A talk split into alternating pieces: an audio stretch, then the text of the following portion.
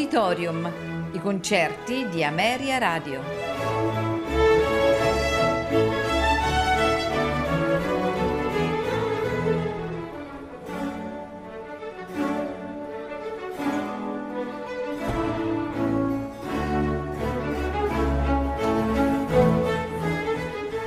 Buonasera e benvenuti ad Auditorium. Questa sera ascolteremo di Piotr Ilyich Tchaikovsky la Sinfonia numero 5 in Mi minore, opera 64, scritta in breve tempo tra il maggio e l'ottobre del 1888. Questa sinfonia fu eseguita per la prima volta a Pietroburgo il 5 novembre di quello stesso anno e diretta dallo stesso Tchaikovsky, riportando però inizialmente un modesto successo. La sinfonia si divide in quattro movimenti.